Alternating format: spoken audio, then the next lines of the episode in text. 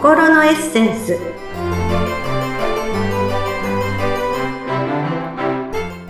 皆様こんにちは自己開花アドバイザーの中井真理子です今日もご一緒してくださるのはこの方ですインタビュアーの鈴木沢子です。今回もどうぞよろしくお願いいたします。はい、さあこさんよろしくお願いいたします。さてさて、はい。まあ、日本に住んでいるとね、まあ、とりあえず食住が整っていて、どんな人も、まあ、普通に暮らしていけると思っている方がね、多いのではないかなって思うんですけど、はい。今日のテーマは、8割って知ってましたか？というテーマです。8割。何が8割なんでしょう？何が8割？ねあの、一昔前はね、一億総中流、すべてが中流の人ですよっていう言葉が昔あったんですね。え。はい。その意識が今も根強く残っているのが日本なのかなって思うんですけど、ええ。実はその実態は約8割の人が月々のキャッシュフロー、入ってくるお金と出ていくお金の差なんですが、マイナスかプラスマイナスゼロのカツカツ、もしくはちょっとだけプラスの人っていうことで占められてるっていうのをご存知でしたか？それは知りませんでした。で、こう聞くと、え、みんなめっちゃ貧乏なのって思うかもしれませんが、そうではなくて、ええマイナスって言っても、例えば20万入っていて24万もマイナスですけど、例えば1億入っていって、1億2000万でもマイナスなんですね。だから、金額の多い少ないは別として、そして、ええ。うんプラス、あの、入ってくるお金と出ていくお金の差が、すでにプラスっていう人ばかりではないというこうとです。ーん。それは意外ですね。うん、皆さんそんなことはないって思ってるし、まあ、そうじゃない人も当然いるんですけど、ええ。まあ、8割っていうとびっくりするかもしれませんが、そういう方がかなり多いっていうことなんですね。ええ。うん、で、まあもうすでにね、こういう状態からは先ほどのみんなが中流っていうのは言い難い状況があるのかなって私は思っています。そうですね。で、日本は、もうお金のことを話すのははしたないとか、品がないっていうふうに思われる人種なので、そもそもお金の教育っていうのをきちんと受けていないんですね。ねえ。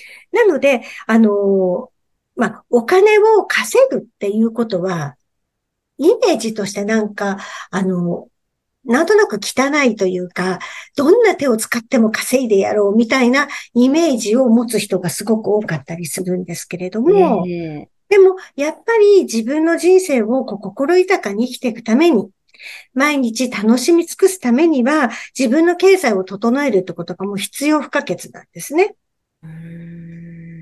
で、私は、あの、もともと、あの、数字に特に興味があったりとか、ええ。子供の頃から算数が好きだったとかいうわけではないので、ええ。あの、できればその数字とかから離れて暮らしたいと思うタイプなんですけど、なぜか私には常に数字がつきまとってきて、ねえ。こう社会人の時も、なぜかその経理的なことをやらされたりとかいうことがすごく多かったんですね。はい。うーん、これ、これ何かの役に立つのかなって思ったこともあったんですが、実は会社員を辞めて、私が今その、まあ、自分らしくどうやって心豊かに生きるかっていうようなお話をさせていただくときに、やっぱりこのキャッシュフローっていうのがついて離れないんですよ。さっきも言いましたけど、あの、目標達成することとか心豊かに生きることとお金って切り離せないんですね。なので、もうやむを得ずキャッシュフローコンサルっていうのもお仕事にしてるんですけど、そうなんですね。そうです。で、このキャッシュフローコンサルっていうのをやるとですね、まあ、例えば毎月マイナスだったり、プラマイゼロだった人っていうのを、そのお金をちゃんと整えてあげると、半年でまず表情が変わるのと、まあ、めっちゃ瞳孔開きましたっていうくらい目が 開く人と、あと、やっぱり言、言動も変わってくるんですよ。言葉とか、言う、放つ言葉とか動きとかも変わってくるんですよね。ええ。そんなに、こう、影響があるものなんあるんです。お金はやっぱりエネルギー体なので。で、実はこのね、私と沢子さんの間にも、もう毎秒何億円ってお金が流れてるって実は言われてるんですよ。目の前には見えないけど。それにどうやってこうアクセスするかによって、お金が入ってくる額が変わるみたいな話もあるんですが、えー、まあそれは今日は置いておいて、はい、あの、まあどうしたら、じゃあこの月々のね、キャッシュフローをちゃんと正常にできるか。まあ私のコンサルを受けてくださいって 話でもあるんですが、まあそういうわけじゃないので、まあちょっとね、心がけたらいいかなと思うことを今日はね、三つちょっとお話をしたいと思うんですけど。はい、お願いします。まず一つは、ね、えー、プラスマイナスゼロ、もしくはマイナスっていう人の最も多い行動の一つに、コンビニに行きすぎる。ドキ。もうとにかくコンビニ大好き。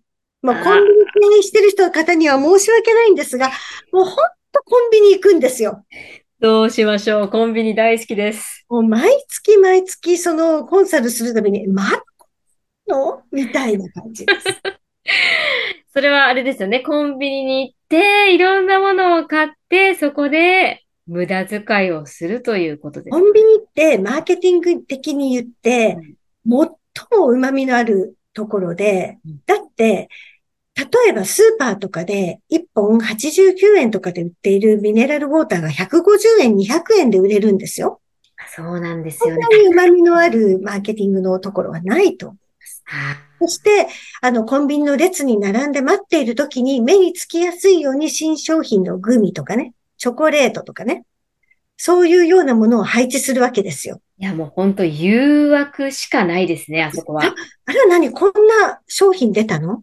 みたいな。並んでる間にぴぴょんと手に取るわけです ええー、そうです、気づいたら、一回お昼のお買い物とかするのに、なんか1000円では足りなかったわ、みたいなこともあったりするわけですね。うん、そうです、そうです。で、ちりつもで、私がいつもコンサルで言ってるのは、もうコンビニに行くなら、必ずタオルを買えって言ってます。どういうことですか？コンビニの商品の中で品質が良くて、お値段もそこそこっていうものがタオルなんですね。そうなんですね。あの、コンビニのタオルって言ったらすごく粗悪に感じるかもしれませんけど、最近のコンビニのタオルはすごいですよ。質も良くて、あの、まあ、お値段もそこそこだったりするんですが、だいたいこのフェイスタオル1枚で400円ぐらいとかね、で売ってるんですよ。ええ、ね、あの、安いスーパーとかで行ったらもっと安く買えるかもしれないけど、まあ、400円で売ってて、まあでも400円の、あの、パフォーマンスはあるだけど、コスト、コストパフォーマンスはいいんですけど、でもね、毎日毎日コンビニに行って、例えばお菓子だとかなんだとかって食べたら消えるからわかんないけど、タオルを買ってきて、毎日毎日タオルを棚に積んでたら、あれ？もう10枚溜まった。あれ？もう15枚溜まったって目に見えるわけですよ。はい、そうですね。こんだけコンビニ行ってんだよっていう話ですね。ああ、そうですね。それをやることによってコンビニ行かなくなってきます。ああ、それはもうね、目に見えるとちょっと恐ろしくなりますからね。はい。それと、二つ目はやっぱり支払う前に本当に必要か考える。本当に必要？本当に今買わなきゃいけない？これ買うだけの値あるってことを考えるってことですね。安いから、特売だから、買わないってことですね。本日10%オフとかね。ああ、もう、もう、もう、もう、そういうのに、もう、もう、もう、やべえです、載せられて。なるほど。一度考えましょうと立ち止まって。それから、やっぱり毎月、たとえ1円でもプラスにするんだっていう意識。これが大事です。1円でもプラス。そうです。で、こう言うとね、ええー、もうなんかお金にカツカツしてもう潤いないっていう人がいるんですけど、私が言うのは、あの、もうた、もうな、どうしてもこれだけは私からは切り離せないっていう、あの、楽しみ。それは一つ続けていいですっていつも言ってるんですよ。だから本が読むのが大好きっていう人は、月に例えば3冊買うなら3冊買うっていうのはやめなくていいですよ。いや、人生にね、っていうか毎日の生活には必要ないかもしれないけど、その人には必要なことなんだから、えそれですよ。ただ、それが2個も3個も4個も5個もってなっちゃったら、これはダメですけど、えあの、よくね、あの、ダイエットの時もチートデーって言って、その日だけは甘いもの食べてもいいっていう日があるように、やっぱりその、チートなお金の使い方っていうのも大事なんですああ、なるほど、なるほど。それが例えば、コンビニのあのコーヒーを飲みたいって思ったら、まあ、それをじゃあ、じゃあ、コンビニであのコーヒーを買いたいってどうしても思うんだったら、そのコーヒーだけ買う。さあ、そうですね。並んで他のものは買わない。うん。だったら、まだ許せます。まだ許せます。まだ許せます。なるほど。まあ、そうですね。今聞いているのを全部今日からやろうと思うと、ちょっと、こうなんかね、き、きついなっていう、正直だから、まあ、楽しみは一つの楽しみはやめなくてもいいけど、うんでも、それ以外のうっかりやっちゃってるような今のこと、もう1円なんて、でもね、もうお金持ちほど1円大事にしますからね。だって、お金1円足りなくたって物は買えないわけですから。そうですなね。この3つを意識していただけるといいかなと。なるほど。かなり具体的に挙げていただきましたね。はい。です。あと、やっぱりお金を使わなきゃ楽しめないとか、お金を使わ使わなくちゃ豊かになれないっていうことはないんです。お金使わなくても豊かになること、楽しめることってたくさんあるので、うん。なので、お金を使うことももちろん大事ですよ。やっぱり使いどころですね。ここで使うっていうところで使うのは大事だけれども、あの、ざるに水を通すように使わないっていうところですね。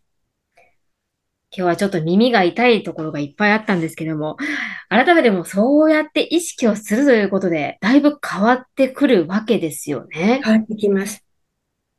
で、これをやることによって、実はお金がプラスプラスになっていくと、人って不思議なことに、でね、お金が自分にプラスなお金があるんだっていうだけですごくゆとりができるんですよ。はあ、うん。なるほど。そうすると、先ほど半年後には表情が違うとおっしゃったように、その方自体もこう、変わるわけですね。わかりますね。うん。まずはじゃあ、今教えていただいいただいたこの3点を心がけてみると、ちょっと変わってくるかもしれない。そうですね。お金の使い方を考えてみるっていうのもとても大事だよっていうことを今日はちょっとお話ししようかな。ありがとうご1割のざいます。人にならないように、2割の人になれるように。そうですね。なりたい。ということですね。